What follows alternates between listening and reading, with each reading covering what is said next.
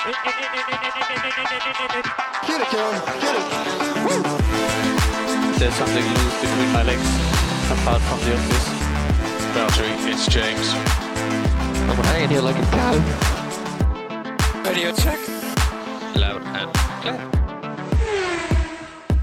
Hello, everyone, and welcome to Back of the Grid. Uh, my name's Chris, and I'm joined as always by Tom. Hello. And just the two of us again this week. Stu is still be back imminently, but we are reaching the end of the summer break. Amazingly, it's gone by incredibly quickly. we Hasn't it are. just? It really has. We are in race week um, for the Belgian Grand Prix in just a few days' time. Um, but we've got a few bits of news we'll go through first of all. Um, we'll start with some driver news, or it's more driver news with a question mark because it's not official yet. Italian and French media have been reporting that uh, an announcement from Mercedes is imminent that they're sticking with Bottas for another season next year. And as a result, they're also reporting that Ocon is leaving the Mercedes family altogether to uh, join Renault, as he almost did last year uh, before Ricciardo sort of took his spot. Ocon, of course, then taking Hulkenberg's seat, which then opens up the sort of much rumoured Hulkenberg to Haas move that's been going on for a while. Um, so it's sounding like in the coming days, the sort of domino effect is going to start. Um, one French magazine called Auto Hebdo have gone as far as putting Ocon uh, photoshopped into a Renault race suit on the front of their next magazine. Yeah. Um, Hulkenberg then posted a picture of that magazine on Instagram with the caption, Finally, a more exciting Thursday ahead. Um, he's in the press conferences on Thursday, so presumably that's what he's leading towards. Or he's just trolling everyone and there's nothing to any of this. Um, I guess we'll have to wait until Thursday to find out. Uh, there was another source that claims that the Hulkenberg to Haas deal is already done, but he's not going to be announced until Monza. Again, whether there's any truth to that or not, who knows? Um, I guess this is kind of what a lot of people expect is the most logical series of events. Would you say? Yeah, people were. Obviously, we talked about it ourselves, didn't we? Saying the the Ocon French driver at Renault French team would make logical sense, and we can see why it's something Renault as a brand with quite a proud French heritage would prefer. Um, I, I said myself, I thought that he he might end up surviving a kind of another year, uh, and it would be more next time out, sort of going for 2021, that this had all come about. But it's not like we didn't expect it at all, is it? I guess. Yeah, definitely. Um, I mean, he's obviously already a driver they want because they came. Well, supposedly there was already a kind of gentleman's handshake agreement that Ocon was going to be driving there this year until uh, the Ricciardo opportunity cropped up. Um, but he's obviously a driver that they want, and as you say, a French driver, a French team is uh, is something they clearly would like. Um, and again, it's I guess it's another case of Mercedes not finding a spot for a junior driver, so letting them go out and kind of find their own destiny, um, which is which is good. At least he's not going to be sat on the sidelines for another year. Um, Yeah. I mean, as Hazel pointed out a couple of weeks ago, it's not all sunshine and lollipops where that's concerned. Kind of they stopped uh, Wehrlein testing for uh, at the end of a season um, when they released him and stuff like that. But um, it's sounding like they finally sort of come to some agreements over him with Renault, which is I think it's good to see. It'll be really nice to see him back on the grid if this does happen. The question is, how long does he get before questions are asked about his performance if he's not performing? Yes, exactly. Because uh, obviously everyone's looked at this with a little bit of a rose tinted spectacle, I guess, of um, Ocon's this amazing driver that unfairly lost his place on the grid and deserves better. But as time's gone on, I've started to really wonder is he as good as we all sort of made him out to be? Is he another Hulkenberg, another Wehrlein, another Yeah. one of these next best thing that never quite comes good? Um, Basically, yeah. I think most people can agree that that he de- at least deserves another shot at it. Yeah, I think I think my general point with this usually ends up being I feel that he at least deserves a seat more than other people on the grid currently. Absolutely. And I think that's what it comes down to that maybe he might not end up being here on the grid that long, but I think there's definitely other people that he deserves to be there more than for sure. Yeah, I think at least we can say if he kind of loses his seat now, it's going to be because he didn't do the job rather than circumstances not falling his way, which is what's happened up until this point, I guess. Yeah. Um, so yeah, that potentially opens up this Hulkenberg to Haas move, which we've talked about in the past. It sounds kind of wild. I can very much see him there. We can also assume that means the end of Grosjean at Haas, probably, unless Magnussen's got something else lined up we don't know about yet. Yeah. Um, Bottas down at Mercedes, I think, is the most logical choice for everyone involved. It's it's worked up until this point. Um, still can't see him beating Hamilton on a regular basis anytime soon. But if he can keep coming second and third while Hamilton's winning, that's all Mercedes really want from a second driver, isn't it? Yeah, I I think that I think it, it really does come down to the fact that Bottas hasn't particularly underperformed as such. I think that he's just not able to achieve the same levels as someone like Lewis. Exactly, yeah. Um, but he's able to achieve enough that Mercedes are happy with him in that other seat. Yes. So by Thursday, at least some of this may have come true, or none of it has, and it was all wild speculation. um, but we're getting to the point in the season where these things should start to fall into place. Um, something that's overdue falling into place is the calendar for next year, which has normally been sorted out uh, much earlier in the year than this, but um, it is still rumbling on. Uh, the news today, um, as of a couple of hours ago, in fact, is that the Circuit of Catalonia has signed a one-year deal to host the Spanish Grand Prix next season. Um, it was for a long time the Spanish Grand Prix looked to be the one that was going to drop off, uh, Yeah. but it seems like it's going to stick around now. Teams have previously agreed to a 22 race calendar, uh, and with the Dutch and Viet- Vietnamese Grand Prix being added this year, that leaves Germany and Italy as the only two current circuits without a deal, and there's only space for one of them uh, after Mexico and Great Britain signed new deals recently. Um, Monza are saying all the right things about being confident that they'll have a new deal sorted soon. Um, it's the only track that's been in every F1 season since 1950, so they're keen to keep that going. It makes it look more likely than ever that uh, we won't have a German Grand Prix next season. Uh, Mercedes kind of bankrolled it this year, but they've said that was a, a short term thing and they don't plan on doing that beyond this year. So it's not looking good for Hockenheim, unfortunately. Which is a shame because I think that for a couple of years it has produced some good races. To be fair, there's been good races there in the past. There's a lot of heritage there. Um, it's a cool place to visit. Like, there's a lot of reasons to keep it. The German, the success of the German drivers and the the German manufacturers. Like, there are a lot of reasons that that track, sh- or at least a German track, should stay on the calendar. But it's just the way it goes, I guess, isn't it? Yeah, it is weird that the the reigning champions are a German team. One of the best drivers in the world is German. There's a few other German drivers on the grid. It's weird that it's always because it's been a number of years now. The German Grand Prix has been on and off the calendar and struggling for its place. It's I think they are in a very similar situation to that that Silverstone are in, where it's it's self managed, isn't it? It's like it's the circuit funding its own entry into the calendar. Um, whereas, Yeah. because their complaints are usually that certain other circuits get government backing and tourism backing and things like that to help fund their ability to be on the F1 calendar.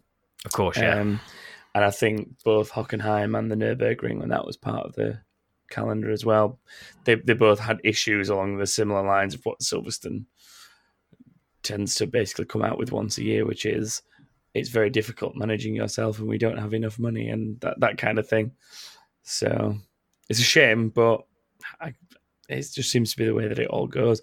The only thing is that Liberty appear to be making much more of an effort to help circuits like that, or yeah. um, at least find a way to keep the the circuits with that heritage and that history on the, the calendar where they can, while still expanding into new territories and stuff.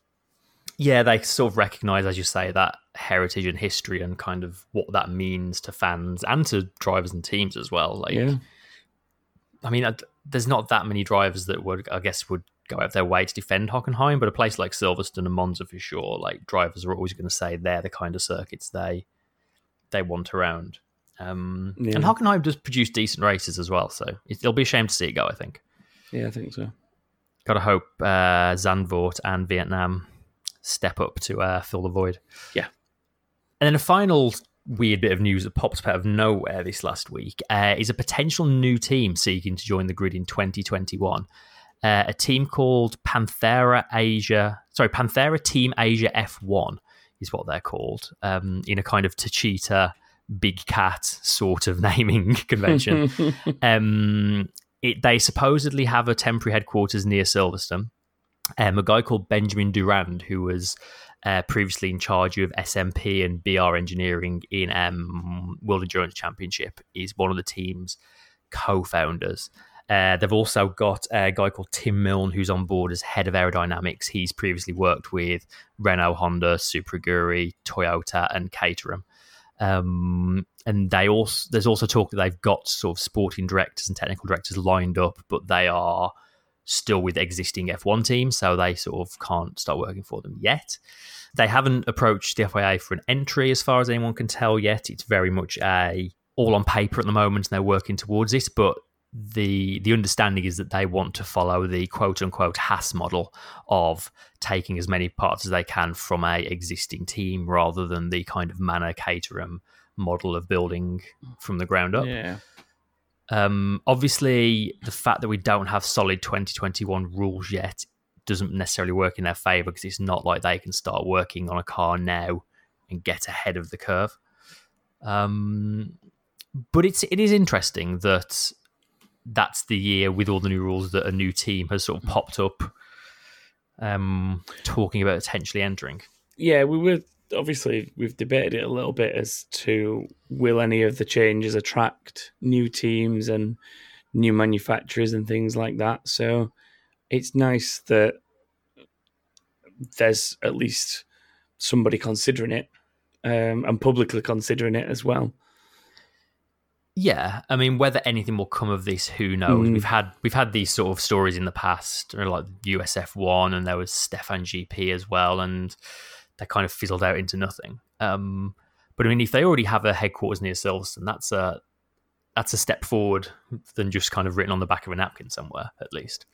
Yeah, what that means is they're in they're in partnership to some degree with somebody that already exists near Silverstone, probably. Yeah, which is Which- usually the way. I mean, when we were there, we sort of noticed that we were walking past the um the Dragon Formula E team headquarters. It Yeah. was just in one of those buildings that just house racing teams. Yeah. So there's there's plenty of stuff around there that it you know wouldn't surprise me if maybe there's links. Um, you know, with with names like Tim Milne involved, you know, there's I guess there's potential that wouldn't necessarily be like a Caterham or a Manor revival as such, would it? But there might be other people from that era that they bring in board and sort of rebuild a a team with personnel that have worked in the sport fairly recently with recent teams or something like that.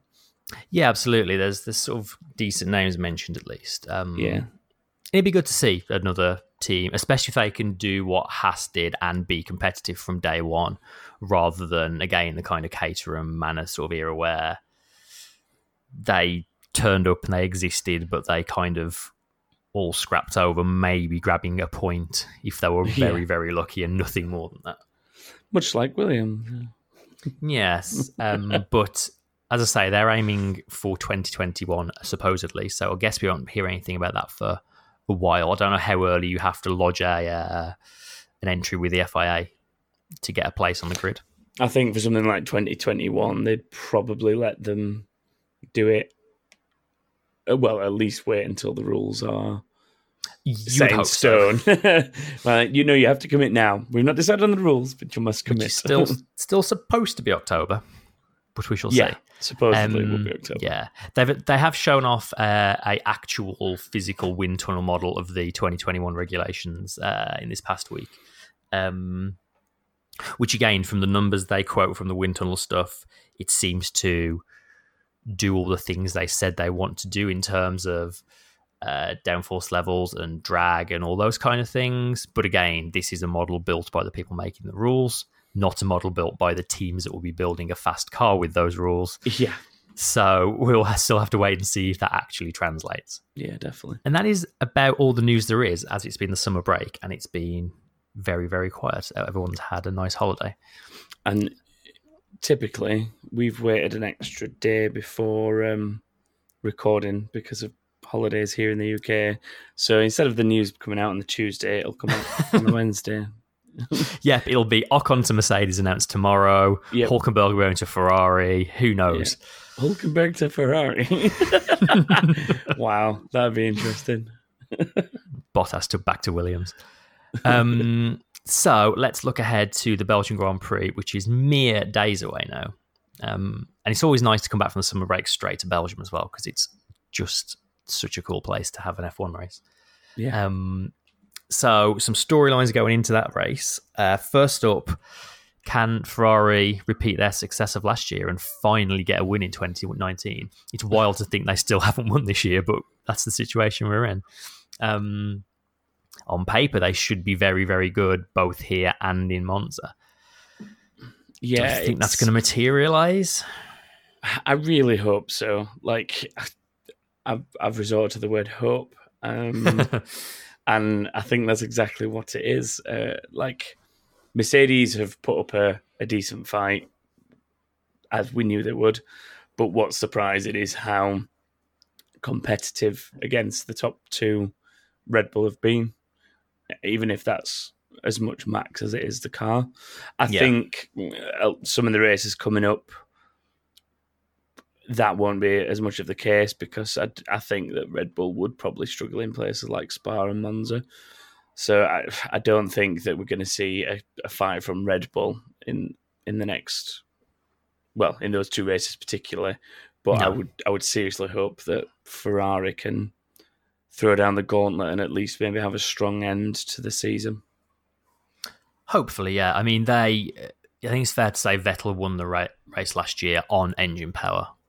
Yeah. Um, so, if, as we all suspect, that the Ferrari is still the best engine out there, it should Hmm. materialize that way again. But we will wait and see. Um, another talking point which you kind of mentioned is whether the Red Bull and Verstappen combination will still be able to show kind of front running, race winning, even podium pace, uh, despite Honda admitting this week that they still have a performance gap to the leaders. Um, as you say, you wouldn't expect so, but it's going to be interesting to see where Red Bull stack up this weekend because this this track shouldn't suit them, but the pace they've shown recently has been so good. I wouldn't discount them being in the podium fight potentially. Do you think for this weekend? I think they will potentially qualify well, but the problem, I guess, in Belgium is if you don't have that top end, you're just going to get driven past, aren't you? Like you're standing still. Yeah, I guess we'll see just how much these Honda gains have added. Um, I'm trying to think. Red Red Bull haven't historically done well at Spa, have they? I guess. No, uh, like even in the era of what you would call their dominance, um, I don't think they were particularly strong there, mainly because of the nature of the circuit and, and Yeah. the nature of their cars combined. Well, I guess we'll learn a lot about just how good that combination has got this year. Yeah. Um, and speaking of Red Bull, how is Albon going to get on in his first race for Red Bull? yeah, it'd be interesting to see like how quick he hits the ground running, or if he even hits the ground running. I guess. Yeah, I mean, it's easy again to forget that not only is this his first race uh, for um, Red Bull, it's also his what twelfth race ever. Is that how far into the season we are now? Yeah. Yeah. and and probably only the fifteenth or sixteenth day he's driven an F one car, or weekend he's driven an F one car at least. Like the speed he's moved forward is easy to forget, but it is wild. Um, do do I guess the question is how quickly do we think he's going to be able to get up to speed? And is he going to be given the time to do that? I think the problem that he might find um, in terms of getting the seat when he has is the fact that you have the Belgian Grand Prix coming up, which is not an easy circuit, uh, especially for you to just drop into a new car and suddenly find pace. We've then got Monza, which is not going to favour the Red Bulls more than likely.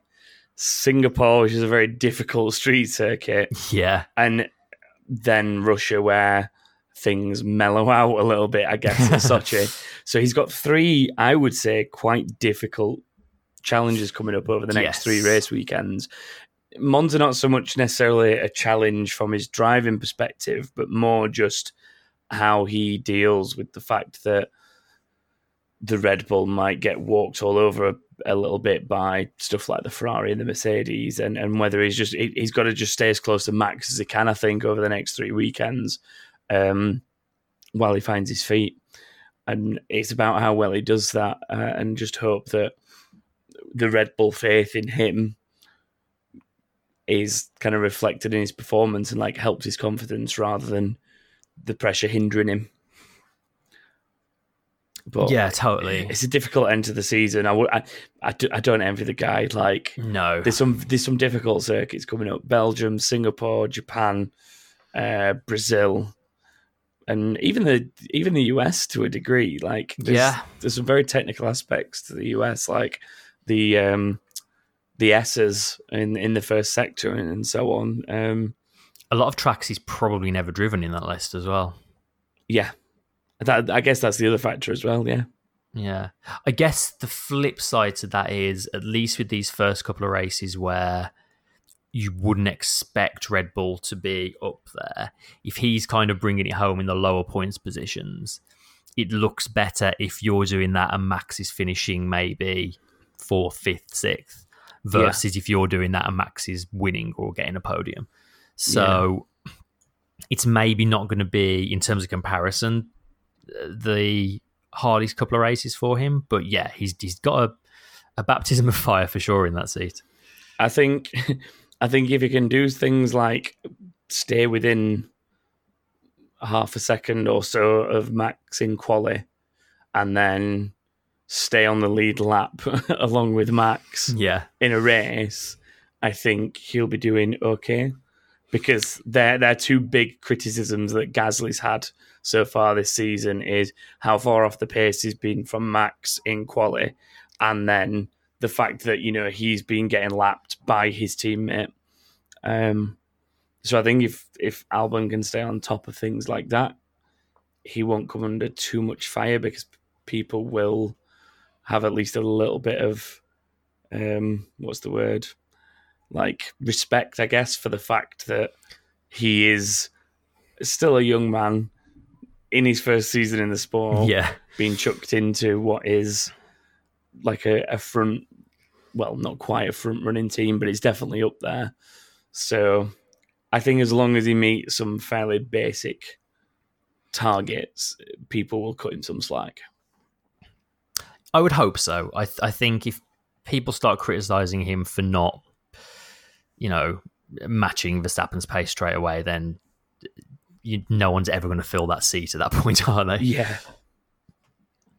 Um, all that being said, do you have a driver to watch in mind?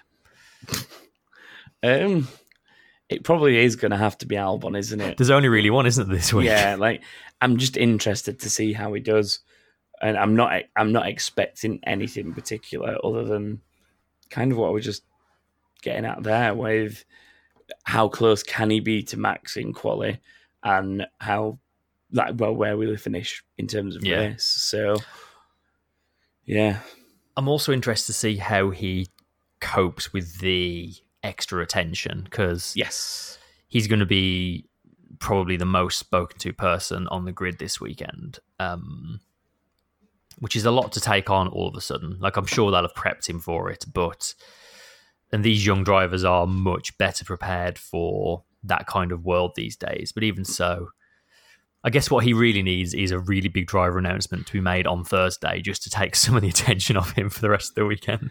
Yeah, yeah, that would be useful. but I, I, if he's not him, I think it's Gasly because Pierre's now got a little bit of a weight off his shoulders almost, and Hmm. It, the question would be like, does he use this um, and use it to heighten his performance and and show that he he is better than Daniel and he deserves the seat back from Albon? Like, because this is his opportunity to do that uh, is to be outperforming Kvyat for the remainder of the season and showing it was a mistake to do what they've done. Yeah. yeah, yeah, I'm I'm very interested to see how he handles the demotion. It's sort of both of them for opposite reasons, isn't it? Yeah, exactly. Like what I just really don't want to see is him spiral into like a pit of whatever it was that Daniil Kvyat ended up in in his previous Yes. existence in, in Nobody Formula wants One. that. So hopefully that won't happen, but No. time will tell. Um, how about a team to watch? Um, I think McLaren, personally. I, I think we've seen very good progress from them this season, and there's a lot of speculation at the minute around at what point are they going to stop focusing this season and settle for we are comfortably fourth and start looking at next season and see if they can start to push for third for next year Yeah. because they're they're realistically not going to get third. They're fairly comfortably in fourth. So I think at some point in the near future, if it hasn't already, that that focus is going to shift massively to 2020. So I'd be interested to know where they come out this weekend and then where we see them going forward from there. they could really do with like a resurgent Haas and Racing Point, couldn't they, to start taking those points and stop sort of Renault and Alfa catching them just to really solidify that fourth place. So as you can say, that can Yeah. kind of draw a line under this season's car and move forward. Yeah, definitely. Um, speaking of, I'm going to say Haas for my team to watch. Um, they've said they're gonna they're stopping with the old spec and new spec experiments uh, as of this weekend, and they're bringing some new updates, kind of based on what they've learned from that sort of what was it a three race kind of experiment they did. Yeah. Um, so they seem to think they've cracked something that will help them move forward. So it'll be interesting to see if they actually have managed to do that. Um, yeah, I, I, yeah. The the interesting thing with the experiment, as you referred to it, is how terribly it went. so, yeah, like, basically. what what have they actually learned from that? But it'd be interesting to see. They seem to think they'll learn something at least. Yeah. Um, which brings us on to predictions for this weekend. Do you want to take us through predictions? Yes, let's. Um, we've already got some from Stu uh, because he was away, so we made him do it in advance so that we could go through them. So we've got Hmm. his on the board already, but we still have to have a at least a little bit of a think about ours, I guess. Um, so we will start where we always start, I guess, which is fastest in Q three. Um, Stu went with Lewis, which, to be fair, given form, I can see why. Um, he was pole last year as well, so he, you know he's he's always done fairly well here. But I personally think, or think, hope, don't know, fine line between the two, but uh, Ferrari with at least a little bit of fight. I'm I'm gonna put it out there and say Seb. Ooh. Um, so I am thinking along the same lines as you, but I think Leclerc has had a bit more qualifying pace this year, so I'm going for a Leclerc pole. Okay. I've just realised that on the fly, I've changed my opinion on this because I was originally going to say Bottas for pole. Oh, then- interesting. And then a Ferrari for the win. But I've just randomly sort of flipped it around a little bit. In You've had a moment of inspiration. Yeah. Um, but yeah, in terms of win, Stu's going for the double ham. So he's going for a Hamilton win. I think I'm going to have to agree with him and Hamilton for win because his race pace has been pretty much unmatched this the majority of this season. Uh, so even if he's not on pole, I think he can still win it.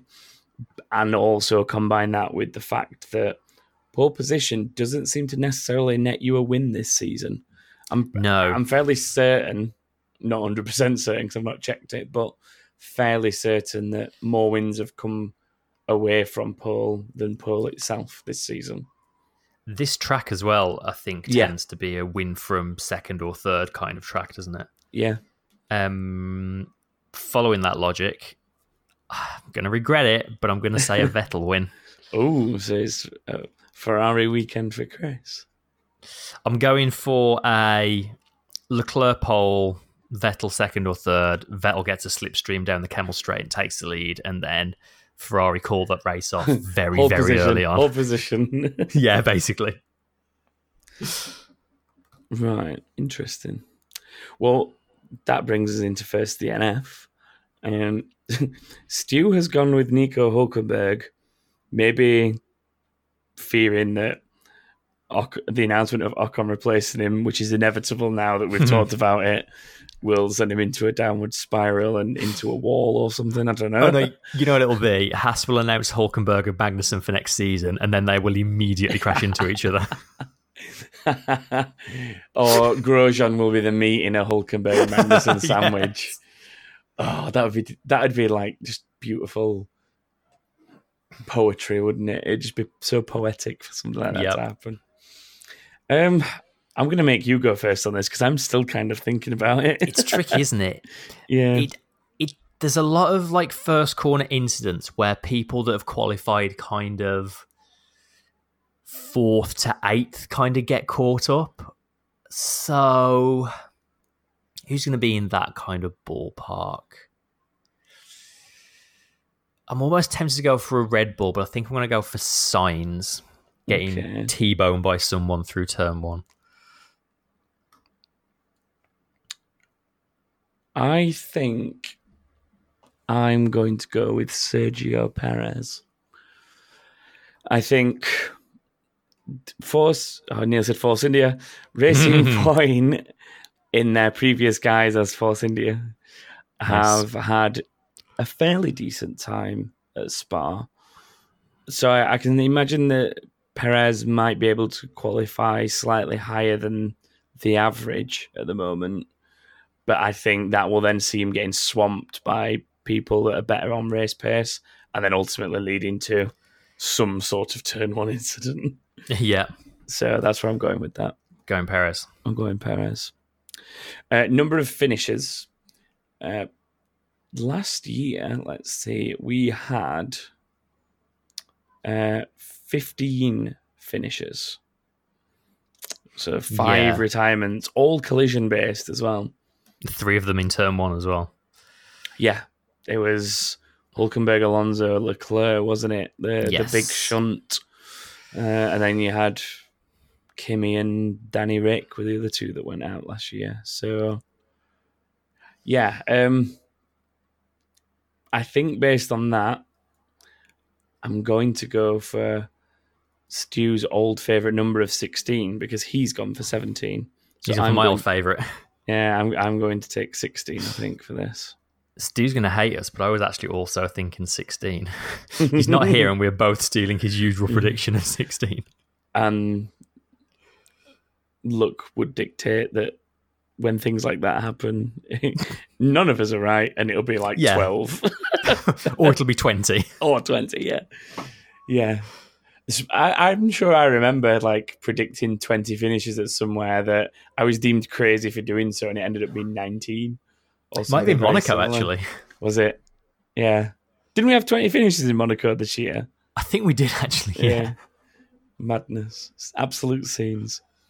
um, random driver. Okay, so we both already know what this one is. We usually draw it here and now, but with Stu not being here, we had to draw it a little bit earlier to make to give him chance to um, actually make a selection. And I swear Chris has fixed this, but it's Albon. I It's promised Albon. this was random. Who were the options? We must have still have quite a few options left in the pot, I guess, at this point in Um, the season. Uh, we're down to the final eight, I believe. We'll have to uh, Yeah. re repopulate the pot for the final race. Uh, we've still got we've still got Hamilton, Vettel, Oof. Leclerc, Gasly, Ricciardo, Hulkenberg, and Raikkonen left in the pot. So a lot of big Oh, names still in there. Yeah. Weird that we've not Um, had any of those yet. But yeah, I mean, if we could have picked a driver for this week, we'd have picked Albon, and Albon is the one that came out. Yeah. So Stu's going with what is the realistic expectation of him, I guess, which is sixth. Um, that's what you'd expect him to be, I guess. In theory, yes. I I have some confidence in him finishing the race, and and sort of even if it's like just a bit of a he races his own race and ends up not really with the front runners, uh, but sort of comfortably enough of the midfield. I think that he'll be able to just race his own race, and I don't know, maybe one of the retirements is one of the front runners. So I'm just going to be a little bit optimistic here and say fifth. Hmm. I'm I'm going to go the opposite and say oh no. seventh. Okay, so still, still, okay. Still there, I, but I want to make sure I say I think seventh, and that's fine. Like seventh for his first race in a Red Bull will be absolutely Yeah. fine. But when you said you were going to say the opposite, I thought you were going to say like Nineteenth. Yeah, like he's done. He's done. He's out. so yeah, interesting. I nearly So- went eighth, but I had a little bit more confidence right at the death, so I've gone seventh. So he'll probably come eighth now. Good. I think. I think that's reasonable expectations.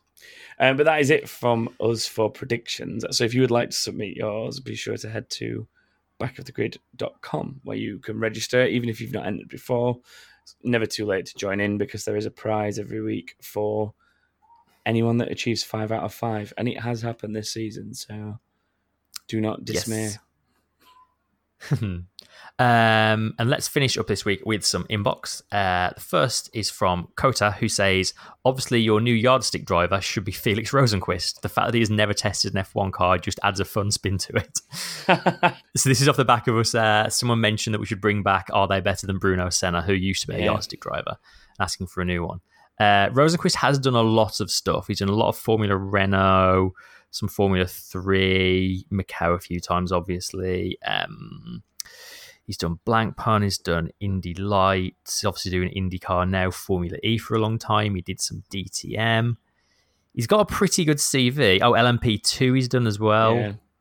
WeatherTech Sports Car, Porsche Super Cup. I've got a horrible feeling that if he if he doesn't end up getting a seat on the grid, Hulkenberg is going to become the yardstick. I think so as well. because he is very much that yardstick. Like we all know, he's not a bad driver. He's a decent driver. He's just never been quite good enough to yeah, seize that podium and, and so on. And that's kind of the reason we chose Bruno Senna. Like Bruno was never a bad driver, but he was always just there or thereabouts in the points. And then he went to Formula E and did the same thing. yeah. And then he went to WEC and did the same thing. I guess the only thing Hulkenberg has going for him is that he's won Le Mans. Yes, that is, that's that's a pretty pretty good tick. Yeah, Um, and he, I don't think he'd ever go to Formula E, as we've previously discussed. No, So, I think Rosenqvist isn't a terrible shout, but I think we like him too much to make him a yardstick. is the problem. yeah, there is that, and I think ideally they need to have at least spent some time in or around F1. Yeah, definitely. I think. Interesting.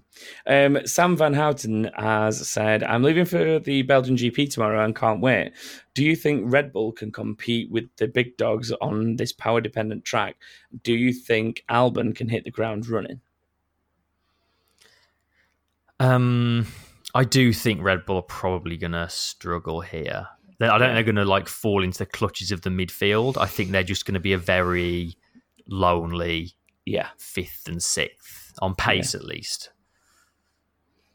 Yeah, I'd, we've kind of touched on it already, I guess. Like, I think Max might be able to sort of keep in touch with the front runners and then, but he will have to really work hard to do that. And I think Alex is probably going to be running his own race and just kind of tootling around on his own. Which I just- think would be fine for him actually if he could just be on his own and just drive around and put in some Yeah. consistent laps for an afternoon. Yeah, do you know what? That's that's probably the way that I'm going to judge the success of his weekend. If if it if it comes down to him finishing fifth, sixth, seventh, that kind of position with him not being around many people all day, I think my judge of him is going to be the consistency of his lap times and then where they are compared to Max and and whatever, and see like Yeah. how far off that pace he is, but actually how consistent he is. And obviously, if you see him getting quick, what you'd expect to see him getting quicker, but if you see him getting quicker with a consistent improvement, it at least means he's getting to grips with the car fairly quickly and not struggling too much in that respect. So I think Mhm. that's the best place to to judge Albon rather than his actual finishing position is how well he starts to handle the car consistently. Yeah, hundred percent. Uh, David Sino says, "Why is the prediction league so difficult? I think my brain is a GP2 engine. if we knew the answer to that, David, we would be doing much better in said prediction league." yeah. Um it's not the easiest thing. There's a, with anything in motorsport, there's always an element of luck. But yeah, I think too many people, myself included, vote with their heart rather than their head. that is our biggest problem for sure. Like, come on, I've just put Vettel on pole. That's like me just wanting the Ferrari to be able to put up a fight. It's that's what I want. It's not what I expect. so yeah, it's it's a difficult one, but some people seem to manage it at least. yeah, Uh, Vigo says uh, a bit off topic, but um, it will be the first race I ever attend. I'm guessing he means Belgium. Um, I would like to know if you have any suggestions on what I have to pay attention to and what to certainly look forward to. Uh, love the podcast, by the way. Thank you for your efforts. Oh, thank you very you much. picked a Vigo. good first one to go to. Yes, but I, do you know what? There was a moment about two weeks ago where I literally brought up tickets and I was like, can I get away with sneaking off work for a few days to do this? But sadly, I changed my mind last minute. But um, it is None a very good have one actually- to go to. Yeah, none of us have been there, so we can't really talk specifics at that circuit. But No. in terms of going to a race, um, I mean, we kind of talked about it after we went to uh, Silverstone this year, which is that in terms of the kind of fan zone stuff, Liberty are doing an amazing job with that stuff. So Yeah. definitely don't. I mean, obviously, Spa is a big place to get around, but if you can, don't just stay in your one spot. Like, make an effort to go and walk around the track a bit, see all that fan zone stuff, kind of get involved with some stuff. Yeah, definitely. Like, even if you have a grandstand ticket with a, a dedicated seat and a dedicated spot, if you are there for more than just the Sunday, I would always recommend using the Friday practice sessions and then the Saturdays to basically like wander around and see other parts of the circuit because you can go sit in your seat at any time, but you've got that freedom uh, earlier in the weekend to go sit in different grandstands or just go enjoy the rest of the circuit. So I'd, I'd always recommend that no matter what the circuit is. A little bit more difficult, I guess, at Spa Yeah. than other places because it's huge, but I would still recommend getting to as much of it as you can and yeah, just go experience like different things. Eau and Raidillon will be very difficult to get to. I can tell you that now. So maybe turn Yes, up you- early one day and try and spend some time there because that's the only way you're going to get anywhere near and being able to see that hmm. clearly because that's the first place everybody goes. But yeah, just just enjoy it. Like taking as much as you can. That's that's my big, biggest recommendation. Yeah, definitely. And I'd say, I mean, you say it's the first race you've been to. I'm going to assume it's also the first time you've seen F1 cars in the flesh, as it were. I think one one good thing to do is always just to kind of find a spot to just sit and watch the cars all going through the same bit for a while. And it's amazing Yeah. how much you can sort of observe and learn and discern from just watching the cars going through and their behavior and how much they're leaning over and listening for sort of braking points when they're back on the throttle and things like that. You can really get a feel for who's quick and who's not on the differences just by sitting in one spot and watching the cars. And it's, I mean, it's, it's incredibly nerdy, but I find it very interesting and very rewarding, kind of Yeah. just seeing and watching them. I guess it also comes down to like what it is you enjoy or like about the sport, that kind of thing. Because if you know, if you've got a particular driver that you know, if you're in it for a driver, you're going to want to try and prioritize spending some time looking out for that driver. But if you're into sort of the nerd and the tech side, I guess like we are, then Yeah. it's really interesting just to see anything and sort of picking a particular corner that you know is it's, it's going to show the cars working at their best. Like if honestly, if you can get to sort of Eau Rouge and Raidillon and, and so on, just watch the cars through there because you'll know from watching them on TV. It's it's an amazing spectacle to see, but you will see the difference between the cars as well going through there. Yeah, flat definitely. out. Oh, and watch the support races, uh, especially Formula Two. Make sure you're Yeah. you're there to see those because they're often the best races of the weekend. Yeah, don't let them pass you by. No. Uh, Brooke Archer writes in to say Williams are still obviously bottom of the barrel coming out of the summer break. Do you think they'll make any drastic improvements towards the end of the year and score more points on a regular basis? I feel a bit bad saying Williams are obviously bottom of the barrel. We can hope, can't we? Am I just delusional now? Maybe. I think points on a regular basis is probably a no. More points in general, I would hope. They've been gradually closing that gap bit by bit across the season. Their biggest credit for this season is the number of times they've both brought the car home. Um, Yeah.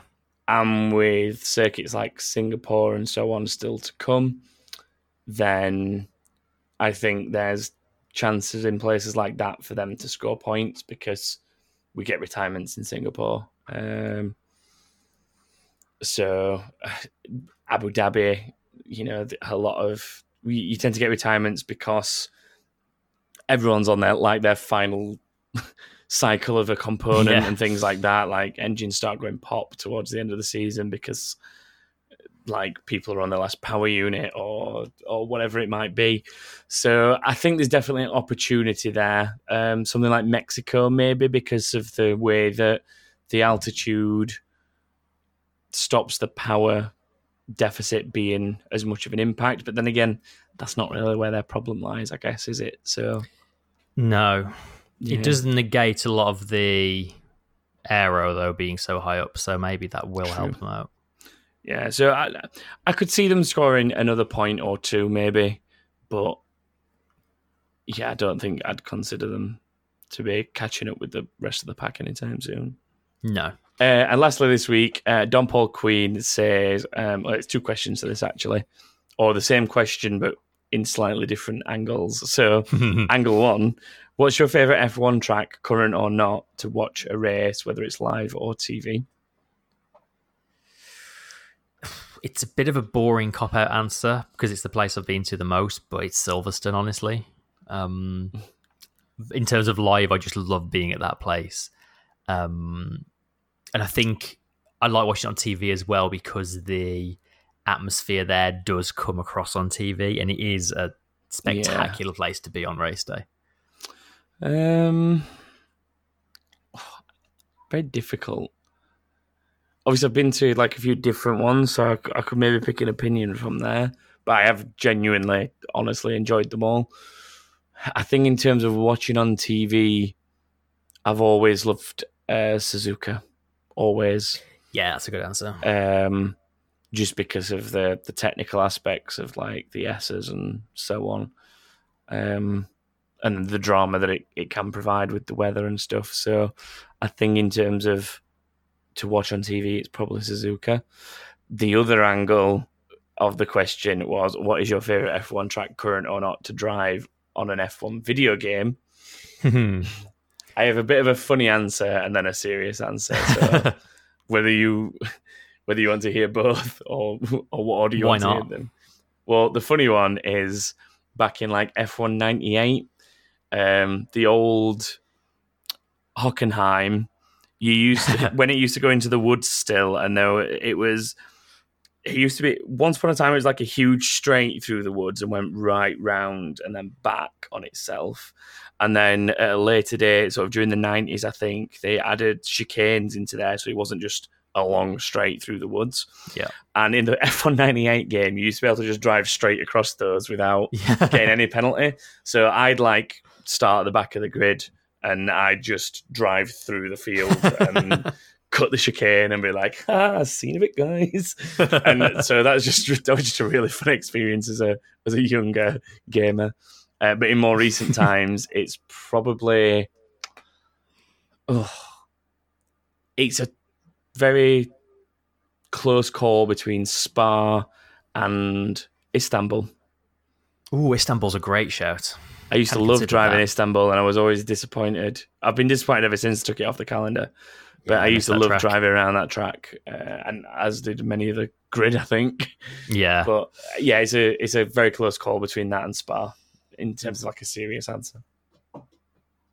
My answer, without a shadow of a doubt, is Montreal. I've probably driven. yeah. I've probably driven more laps around Oh. that track on F1 games than every other track combined. I've just pounded around. It's there's no track in video games that I'm faster around than Montreal. There's just something about that place that I just love driving around. Because it's technically an XF1 track, I'm also going to throw Donington into the mix because I've driven so many laps around Donington. One because it's probably the closest race circuit to me physically in, in reality, but also just because I've been obsessed with it since I was like a very small kid. And um, yeah, watching Senna like demolish people around there in the wet was something to behold as a youngster. So I've always had like a weird soft spot for Donington, and I've done a lot of laps around there, much like you have in Canada. So I'm terrible at Donington. I'm so bad at that circuit. I'll have you a race there then. Why not? Oh, great. we'll do a, a two race series, Donington and Montreal. Just on repeat. yeah. Um, and that'll just about do us for this week. Uh, we are mere days away from the Belgian Grand Prix, so I hope you all enjoy F1 being back. Uh, you can join us uh, next week for a review of that race, uh, and Stu should be back for that one as well, back from his adventures. um, and we'll be back on a normal set of hosts on a normal schedule, I think, at that point. Um, but thank you very much for sticking with us uh, over the summer, uh, and thank you for us this week. And we will speak to you next week. Goodbye, everyone. Goodbye.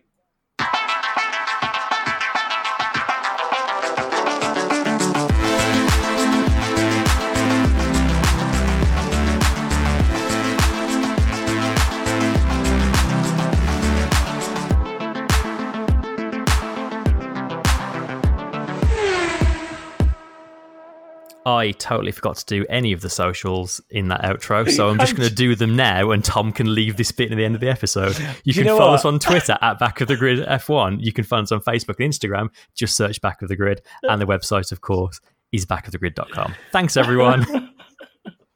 I didn't even realize that you'd forgot to do that until you just said it. I did the second the Oh. music started.